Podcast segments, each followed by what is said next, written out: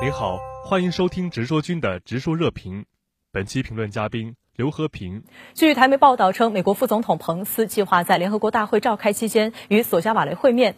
面对美方的干涉，中国外交部明确表示反对美方蛮横干涉别国内政的做法，这种行径不可理喻，也不可接受。那在这场涉及所罗门的国际博弈当中，美国为什么会表现得如此卖力呢？美国为什么会如此上心？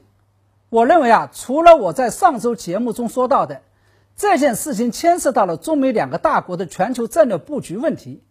也就是中国“一带一路”倡议与美国的印太战略之间的博弈之外，还牵涉到了第二岛链的攻防问题。众所周知，早在东西方意识形态冷战期间，美国为了围堵中国，就在亚太地区部署了所谓的三条岛链，而前任总统奥巴马实施的亚太再平衡战略。与现任总统特朗普实施的印太战略，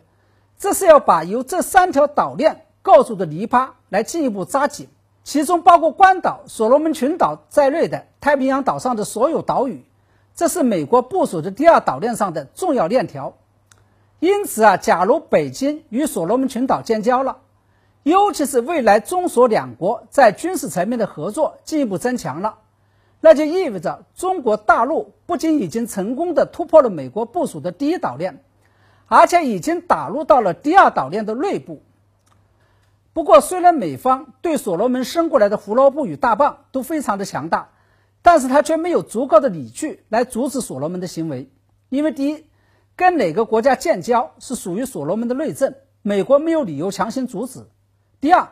中国有句俗话叫做“己所不欲，勿施于人”。假如跟台湾方面保持正式关系那么好，那你美国为什么要跟新中国来建交？感谢您的收听，更多深度视频，请下载直新闻 APP。